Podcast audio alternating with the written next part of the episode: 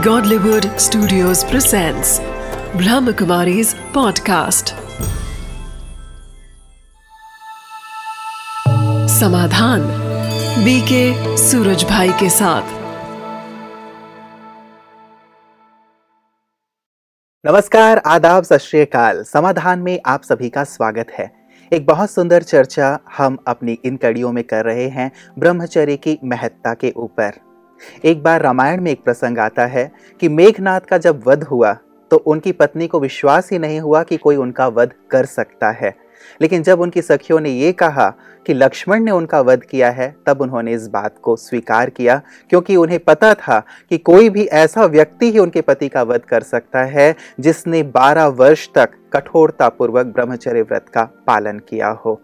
ब्रह्मचर्य व्रत की महिमा अपरंपार है। वेद, शास्त्र, पुराण सभी इससे अटे पड़े हैं। और यदि मैं कहूँ कि हमारे जितने भी महापुरुष हुए हैं उन सबने इसकी महिमा की है तो अतिशयोक्ति नहीं होगी। सब की बातों को हम अमल में तो अवश्य लाते हैं लेकिन कहीं ना कहीं इस बात को पीछे छोड़ देते हैं। आवश्यकता है इसकी चर्चा की और साथ ही इसकी उपयोगिता इसकी महत्ता को जानते हुए जीवन में लाने की। इसीलिए हम इस चर्चा को लगातार बनाए हुए हैं। भ्राता जी आपका बहुत बहुत बहुत अभिनंदन है। भ्राता जी एक बहुत सुंदर चीज़ आज मेरे हाथ में है। आ, वैसे ब्रह्मचर्य की चर्चा आप करते रहे हैं तो मैं कुछ स्टडी कर रहा था तो मैंने पाया कि बहुत सारे महापुरुषों ने भी इसकी बहुत सुंदर व्याख्या की है। जैसे जीसस क्राइस्ट ने कहा है कि पवित्र जीवन से परमात्मा प्यार करता है, संयम और पवित्रता से रहना यही ईश्वरीय आदेश है। साथ ही महात्मा गांधी जी ने यह कहा कि ईश्वर ने जो गुप्त शक्ति हमें प्रदान की है, हम दृढ़ता के साथ उसे संचित करें अहंकार, क्रोध, भय, ईर्ष्या, इन सब का एक ही कारण है ब्रह्मचर्य व्रत का नाश। लियो टॉल्स्टाय ने भी कहा है कि मनुष्य जाति में सुख शांति स्थापित करने के लिए नर, नारी दोनों को ही संपूर्ण ब्रह्मचर्य पालन करने का पुरुषार्थ अवश्य करना चाहिए। और इसी प्रकार स्वामी राम तीर्थ जी ने कहा है कि सफलता की पहली शर्त ब्रह्मचर्य है। भले ही आप नए विचारों के हों या पुराने विचारों के यदि भारतीय बचे रहना चाहते हैं तो ब्रह्मचर्य को सुरक्षित रखें अन्यथा कुछ ले जाएँगे। तो ये तो कुछ महापुरुषों की उक्तियाँ हैं लेकिन इसी प्रकार अनेक महापुरुषों ने सचमुच इसकी महत्ता को बहुत ज़्यादा बढ़ा करके और साथ ही इसकी महत्ता को मूल रूप से सभी के सामने रखा है ताकि इसे लोग अपने जीवन में लाएँ। लेकिन कहीं ना कहीं लोगों के मन में अनेक प्रकार के प्रश्न हैं जैसे पिछली बार भी हम चर्चा कर रहे थे तो कुछ प्रश्न लेकर के मैं पुनः हाजिर हुआ हूँ रहता जी मैं पहले कुछ कहना चाहूँगा जी, जैसे आप कह रहे थे लेकिन उनसे भी आगे बढ़कर परम पुरुष जो परम पिता है उसने तो इसको लागू ही करा दिया एक ऑर्डिनेंस निकाल दिया। अगर तुम सुख शांति चाहते हो अगर तुम मुक्ति चाहते हो अगर तुम जीवन मुक्ति चाहते हो जो प्राचीन काल से सभी मनुष्यों की एक श्रेष्ठ इच्छा रही थी तो तुम्हें पवित्रता को अपनाना ही पड़ेगा। साथ में मैं ये भी कह दूँ कि देखिए कोई भी सिद्धांत एक नया सिद्धांत बनकर जब मनुष्यों के सामने रखा जाता है तो प्रारंभ काल में उसका बहुत विरोध होता है उसको फॉलो करने वाले बहुत थोड़े लोग होते हैं लेकिन जब एक जन समूह हम्म। बहुत लोग उसको अपनाने लगते हैं तो वो एक क्रांति का रूप ले लेता है और अनेक लोग उसकी ओर आकर्षित हो जाते हैं हम्म। तो मैं अपने दर्शकों से कहूँगा कि देखिए पवित्रता का मार्ग निश्चित रूप से सभी के लिए एक सोचनीय मार्ग है सोचनीय मैं कह रहा हूँ वो हम्म। सोचते हैं कहाँ से नई नई बात निकाल लाते हैं जी, लोग जी। और वो कहीं कहीं इसको क्रिटिसाइज भी करेंगे हम्म। सारी दुनिया जिधर चल रही है ये पता नहीं कहाँ से नई बात ले आते हैं हम्म। लेकिन नए सिद्धांतों को सत्यता को स्वीकार करना उस पर विचार करना ये भी बुद्धिमानों का ही काम है। तो किसी भी सत्य सिद्धांत को और एक ऐसे प्राचीन काल की सत्य मान्यता को। जिसके आधार पर जैसे आप कह रहे थे महापुरुषों ने कितनी अच्छी अच्छी बातें कही जिसके आधार पर जीवन चल रहा है संसार चल रहा है। मैं तो अपने आध्यात्म दर्शन के आधार से जानता हूँ किसी भी धर्म के मूल में प्रकृति के मूल में मनुष्य के अपने जीवन के मूल में पवित्रता की शक्ति ही बीज रूप में आधार रूप में काम करती है। इसके नष्ट हो जाने से कुछ भी शेष नहीं बचता है। भौतिकता का विकास हो जाता है बाह्य प्रगति हो जाती है जैसे आज विकास की धारा बह रही है लेकिन मनुष्य का मन बेचैन है। चारों ओर उसे लग रहा है कि आगे बढ़ रहा है संसार। हम्म। चकाचौंध हो गई है सबके हाथ में मोबाइल फ़ोन हैं यात्राएँ सरल हो गई हैं मोबाइल फ़ोन से लाखों हज़ारों मील बैठे व्यक्ति से सेकंड में बात कर सकते हैं। हम्म। लेकिन अपने पड़ोसी से बात करना अपने भाई से बात करना प्रेम भाव रखना वो तो भूलता जा रहा है। तो नए सत्य सिद्धांतों को भी हमें स्वीकार करने के लिए तैयार रहना चाहिए और ये फिर मैं दोहराऊँगा।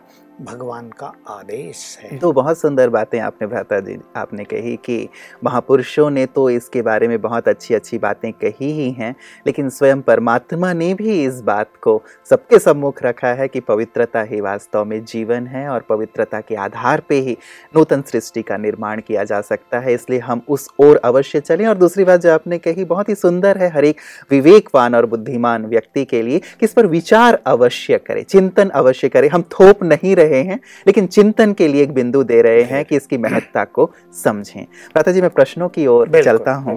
भ्राता जी एक प्रश्न हमारे पास आया है। उज्जवल वर्मा है दिल्ली से। संभवतः हमने इसकी चर्चा की है पुनः फिर भी मैं ये प्रश्न आपके सम्मुख रख रहा हूँ कि मेरे विचार से ब्रह्मचर्य प्राकृतिक नहीं है बल्कि काम प्राकृतिक है। यदि ऐसा नहीं होता तो नर व नारी दो विपरीत लिंग वाले प्राणी भगवान ने क्यों बनाया? इस पर आपकी क्या राय है? नर नारी दोनों तो इस संसार की शोभा हैं एक से तो ये संसार चलेगा भी नहीं रही बात काम प्राकृतिक है जिसकी चर्चा हम करते आ रहे थे हम्म। कि जब मनुष्य देह भान में है जब वो देह अपने को मान रहा है और दूसरों को भी दैहिक दृष्टि से देख रहा है तब उसमें वासनाएँ भी उत्पन्न होती हैं जागृत होती हैं हम्म। और तब उसे ये आभास भी होता है ये भूख की तरह है इसको तृप्त करना ही चाहिए लेकिन हम देख क्या रहे हैं कि भूखा व्यक्ति अगर भोजन खा ले तो कुछ समय के लिए तो तृप्त हो जाता है ना? हम्म, हम्म। लेकिन काम भोग करने वाले कभी तृप्त होते ही नहीं। जितना इसका भोग किया गया उतना ही ये वासनाएँ बढ़ती आई हैं। हम्म। पहले मनुष्य संतान उत्पत्ति के लिए संभोग करता था और अब ये रोज का मनुष्य का एक दिनचर्या बन गई है। तो वास्तव में अब भगवान ने सत्य ज्ञान आकर दिया कि ये नेचुरल नहीं है। ये प्रकृति नहीं है ये मनुष्य का स्वभाव नहीं है ये तो स्वभाव निर्मित हो गया है। मूल स्वभाव ये नहीं है। मूल स्वभाव तो पवित्रता है। अगर हम इस देह भान और बॉडी कॉन्शियसनेस से ऊपर उठकर हम्म, हम्म। इस भौतिकता से ऊपर उठकर अपने सत्य स्वरूप में आएँगे कि मैं तो आत्मा हूँ।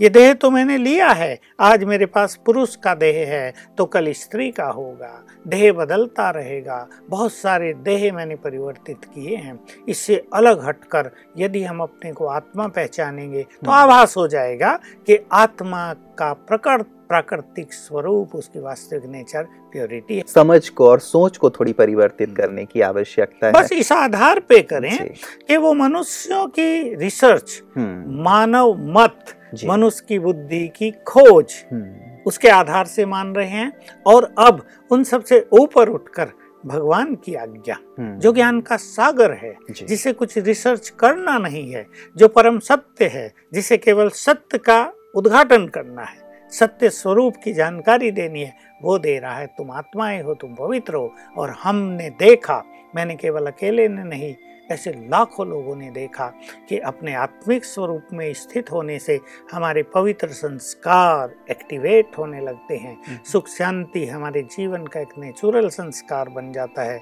क्रोध हमारा पीछा छोड़ने लगता है। हम अपने अहंकार को पहचान लेते हैं उससे मुक्त होने लगते हैं और जीवन की धारा ही बदल जाती है। जी जी जी।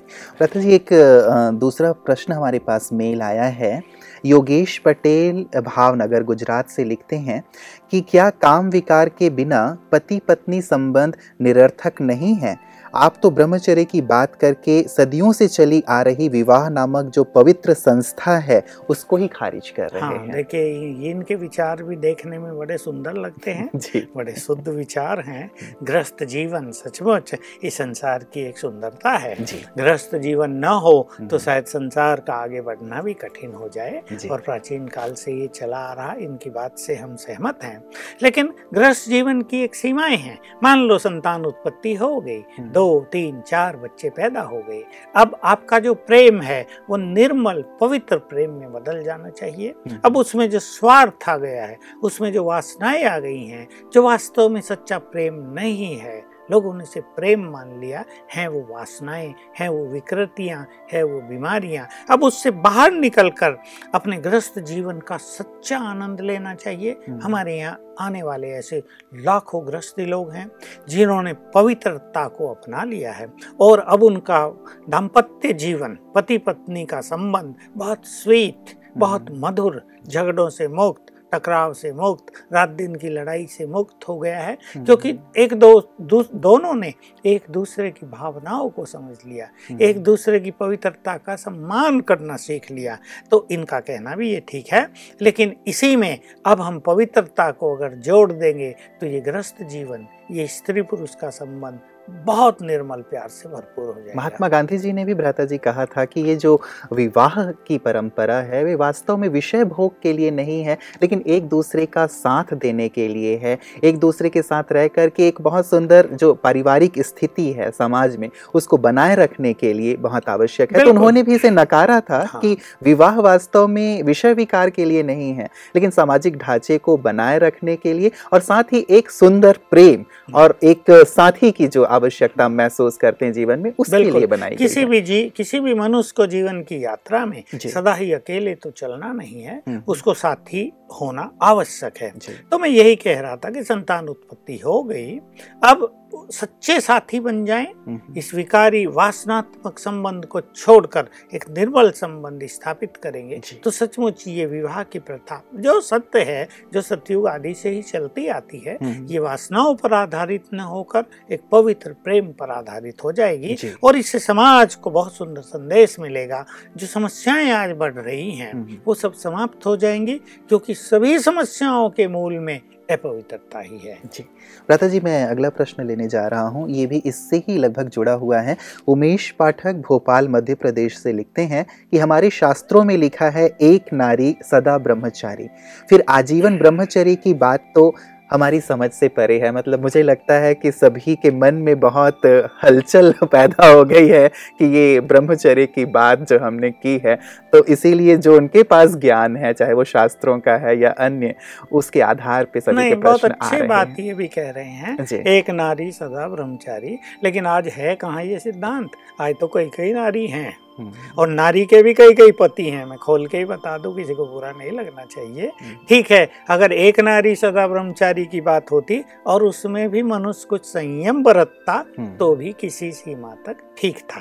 परंतु आज ये समय की डिमांड है। हम्म, देखिए इम्पोर्टेंट बात यह है कि जब कोई बहुत बीमारी कोई बहुत बढ़ जाती है विकृत रूप लेती है हम्म। तो डॉक्टर्स लोग बहुत प्रतिबंध लगा देते हैं ना ये नहीं खाना। कहीं कहीं तो ऐसा भी कर देते हैं ये कड़वी चीज़ खाओगे तो ये बीमारी चली जाएगी। हम्म, मेडिकल वाले सब जानते हैं। तो वास्तव में अब संसार की हालत बहुत दयनीय हो गई है। इसलिए जो सिद्धांत हमारे थे वो किसी काल में सत्य थे नो डाउट ये भी बहुत अच्छा सिद्धांत था।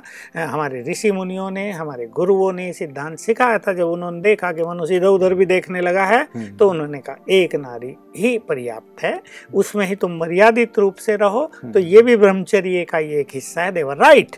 लेकिन आज के समय में जब स्थिति बहुत विकृत हो गई है हम्म, जब संसार में समझो काम वासना का जहर चारों ओर फैल गया है इसी कारण से अनेक बीमारियाँ दुख अशांति टेंशन समस्याएँ और आजकल जो बहुत बड़ी चीज़ चल रही है हम्म। बलात्कार जिसके इसी कारण से हमारी चर्चा हाँ, प्रारंभ हुई भारत को जिसने हिला कर रख दिया सरकारों को जिसने हिला कर रख दिया और जिसके कारण ही कल हमारे सुप्रीम कोर्ट ने भी बहुत ज़बरदस्त बात कह दी है पुलिस वालों को।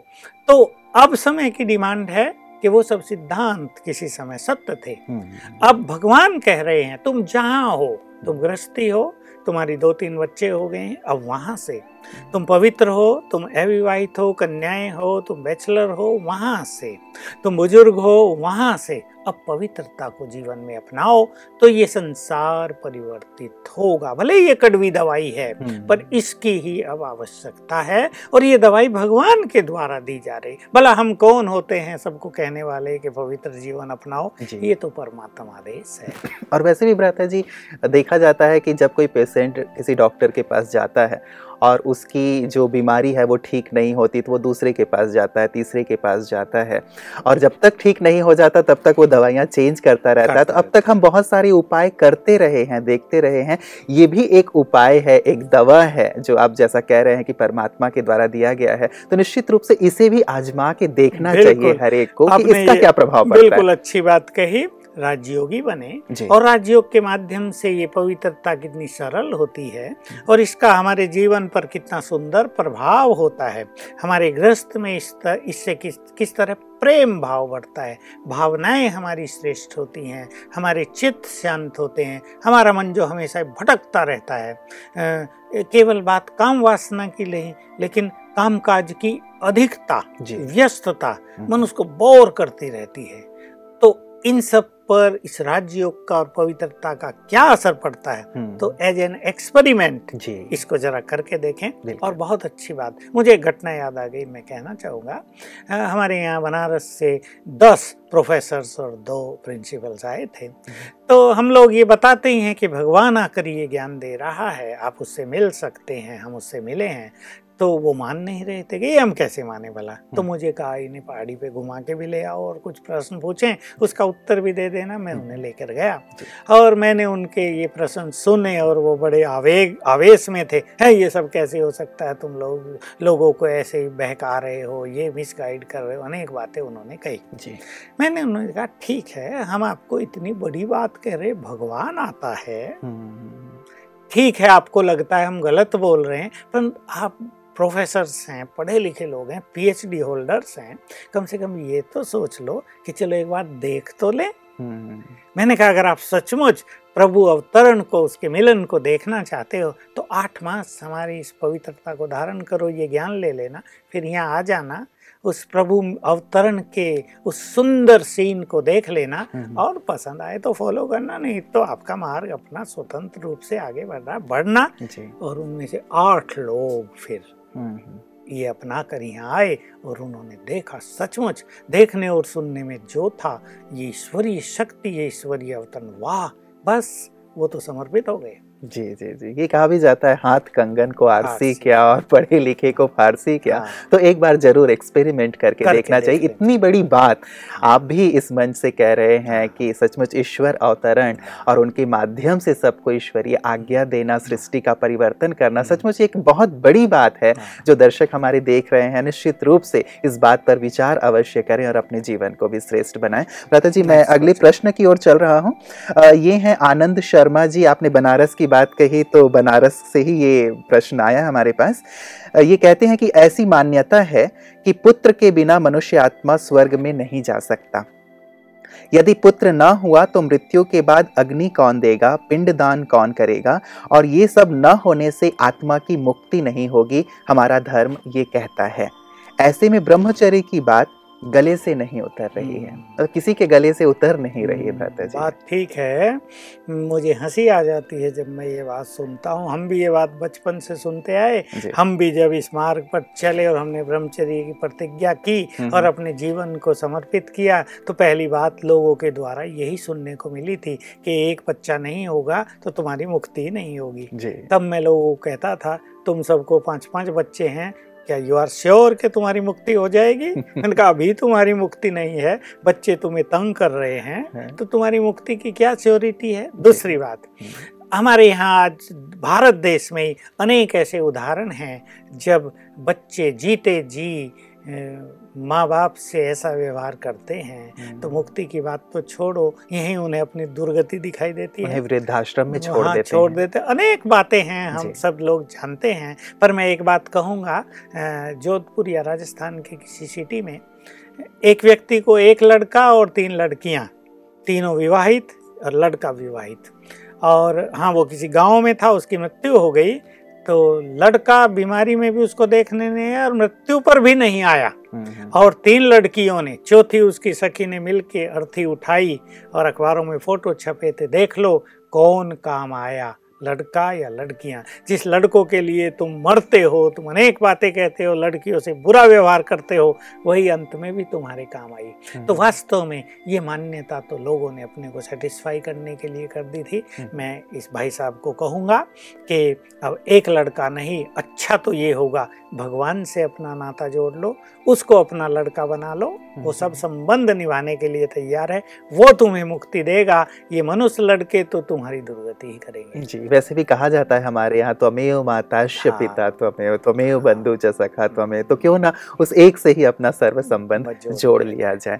भ्राता जी बहुत सुंदर। भ्राता जी अगले प्रश्न की ओर मैं चल रहा हूँ। ये है आशा भावनानी जी डिगबोई से और ये कहती हैं कि शायद हम इसकी चर्चा कर चुके हैं आपने इसका उत्तर दिया है फिर भी मैं इनका प्रश्न ले रहा हूँ।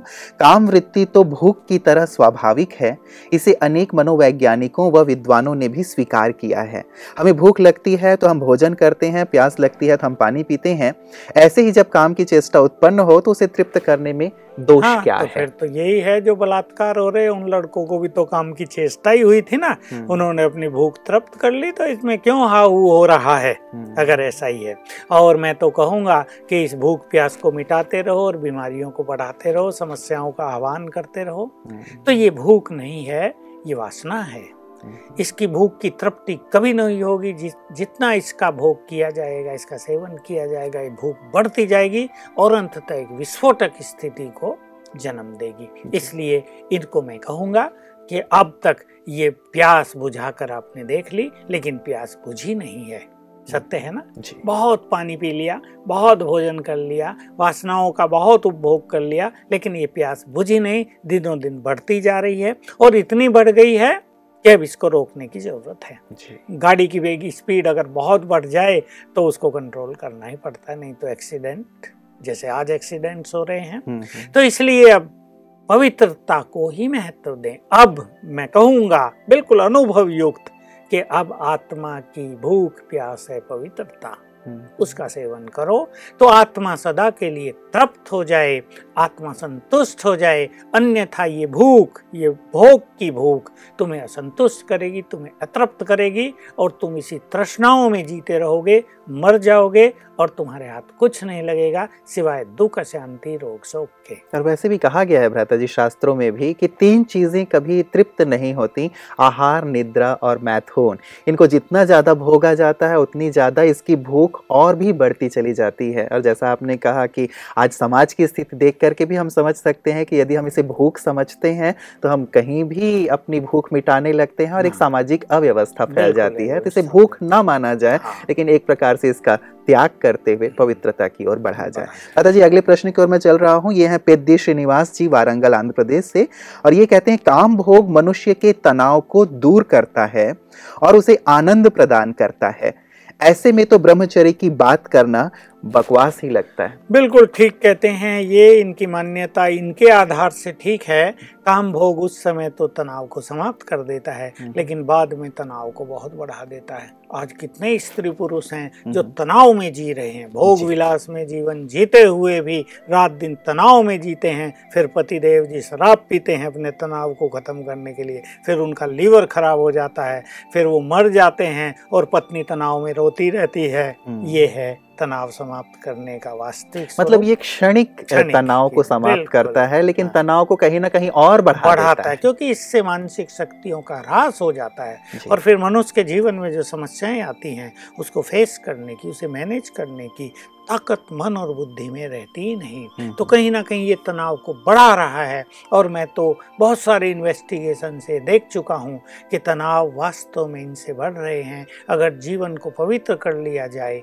जीवन को सहज बना दिया जाए संबंधों में निर्मल प्रेम का समावेश कर लिया जाए हम्म। तभी ये तनाव समाप्त हो जाता है तो अगर ये समझते हैं कि ब्रह्मचर्य की बात बकवास है तो मैं इनका ये संदेश भगवान तक पहुँचा देता हूँ जिसने ब्रह्मचर्य की आज्ञा दी है अब ये सोच लें अगर ये भगवान में जरा भी श्रद्धा रखते हैं हम्म, हम्म। या भगवान से जरा भी प्यार रखते हैं तो उसके आदेश से भी इन्हें प्यार रखना होगा। जी जी जी। भ्राता जी अगले प्रश्न की ओर मैं चल रहा हूँ। ये हैं मेघा पाटिल कोल्हापुर महाराष्ट्र से। और ये लिखती हैं कि हमारे देवी देवताओं को भी युगल रूप में दिखाया गया है। अनेक स्थानों पर यह दिखाया गया है कि वे भी कामदेव के वश हो गए। देवी देवताओं के बारे में हमारे देश में ये मान्यता है कि वो बहुत भोगी थे। हम्म। मैं इस मान्यता को हर तरह से कैंसिल कर देना चाहता हूँ क्योंकि ये गलत है। ये देवताओं की अंतिम स्थिति है। इस रहस्य को ध्यानपूर्वक सुन लें सभी। देवयुग सतयुग से प्रारंभ हुआ कलयुग के अंत तक चला। हम्म। और इनमें उनके बीस इक्कीस जन्म हुए। ये अंतिम जन्म के देवताओं की स्थिति है। कि उन्होंने अपना देवत्व धीरे धीरे खो दिया और अपने अंतिम जन्म में उनका देवत्व पूरी तरह से लोप होने लगा। उनकी पवित्रता समाप्त हो गई। उनके अंदर काम वासनाएँ थोड़ी थोड़ी उभरने लगी। तब वो भोग विलास में प्रवृत्त हुए और यहीं से उनका देवत्व समाप्त हुआ और वो मानव बन गए इंसान बन गए। हम्म। उसी समय लेखकों ने ये देखा और चिंतन किया और लिख दिया है। वास्तव में देव देव युग तो पवित्रता का युग था। रही बात ये कि ये कठिन है कैसे इसका पालन किया जाएगा? हम्म, हम्म, हम्म, वास्तव में अब ये बात कठिन नहीं है। देखिए एक समय था कि सर्जरी बहुत कठिन थी। आज बहुत सारी इन्वेंशन हो गई। सर्जरी अनेक रोगों का निदान करने के लिए एक बहुत सुलभ चिकित्सा है और बहुत सारे हमारे सर्जन इस चीज़ में एक्सपर्ट हैं। एक चीज़ अब से पचास सौ साल पहले बहुत कठिन थी। अब वो बिल्कुल सरल हो गई है। हम्म। पहले लोग शिप के द्वारा यात्रा किया करते थे अमेरिका जाने में मास लग जाता था। अब वो प्लेन के द्वारा बहुत जल्दी हो जाता है। जो। चीज़ें कभी कठिन थी वो अब सरल हो गई। हम्म, हम्म। पहले हम देखते थे फ़ोन होते थे घरों में बड़े बड़े काले काले फ़ोन मिलाना अगर दिल्ली बात करना तो कितना कठिन होता था। बुक करना पड़ता था ट्रंकाल फिर वहाँ से वहाँ वहाँ से वहाँ कट गया तो फिर मुश्किल। अब सबके हाथ में हो गया तो यही बात इस सिद्धांत के लिए है ब्रह्मचर्य सचमुच एक समय बहुत कठिन था जब इसका संपूर्ण ज्ञान नहीं था। लेकिन परमात्मा ने जो राजयोग सिखाया है और आत्मिक स्मृति में स्थित होने का जो ज्ञान दिया है उसके अभ्यास के द्वारा ये बिल्कुल सहज हो जाता है। हम्म, जब तक। मनुष्य देहभान में है उसको ब्रह्मचर्य के लिए कठिन तपस्या करनी पड़ती है। हम्म, ये करो ये न करो ये खाओ ये न खाओ यहाँ न जाओ यहाँ जाओ। लेकिन जब आत्मिक स्वरूप में कोई मनुष्य स्थित हो जाता है और जब पवित्रता के सागर से उसका नाता जुड़ जाता है हम्म। और उसके पवित्र वाइब्रेशन आत्मा को प्राप्त होने लगते हैं। हम्म, हम्म। तो ये बात बिल्कुल सहज हो जाती है। इसलिए यो पवित्रता को सहज बनाने के लिए राजयोग का अभ्यास परम आवश्यक है तब ये आनंद बन जाता बहुत सुंदर बात आपने कही भ्राता जी की अब ये कठिन प्रक्रिया नहीं रह गई है पवित्र रहना केवल आवश्यकता है पवित्रता के महत्व को जानने की और राजयोग का सुंदर अभ्यास करने की। बहुत सारे प्रश्न अभी भी बाकी हैं भ्राता जी मैं चाहूँगा कि इसकी चर्चा हम करें, लेकिन समय थोड़ा इजाज़त नहीं दे रहा है। आज आपने हमारे जिन दर्शकों के प्रश्नों का उत्तर दिया, बहुत सारे प्रश्न और बहुत सारे उनके मन में जो जिज्ञासा रही थी, भ्रांतियाँ रही थी, उसे आपने दूर किया। उसके लिए आपका बहुत बहुत धन्यवाद।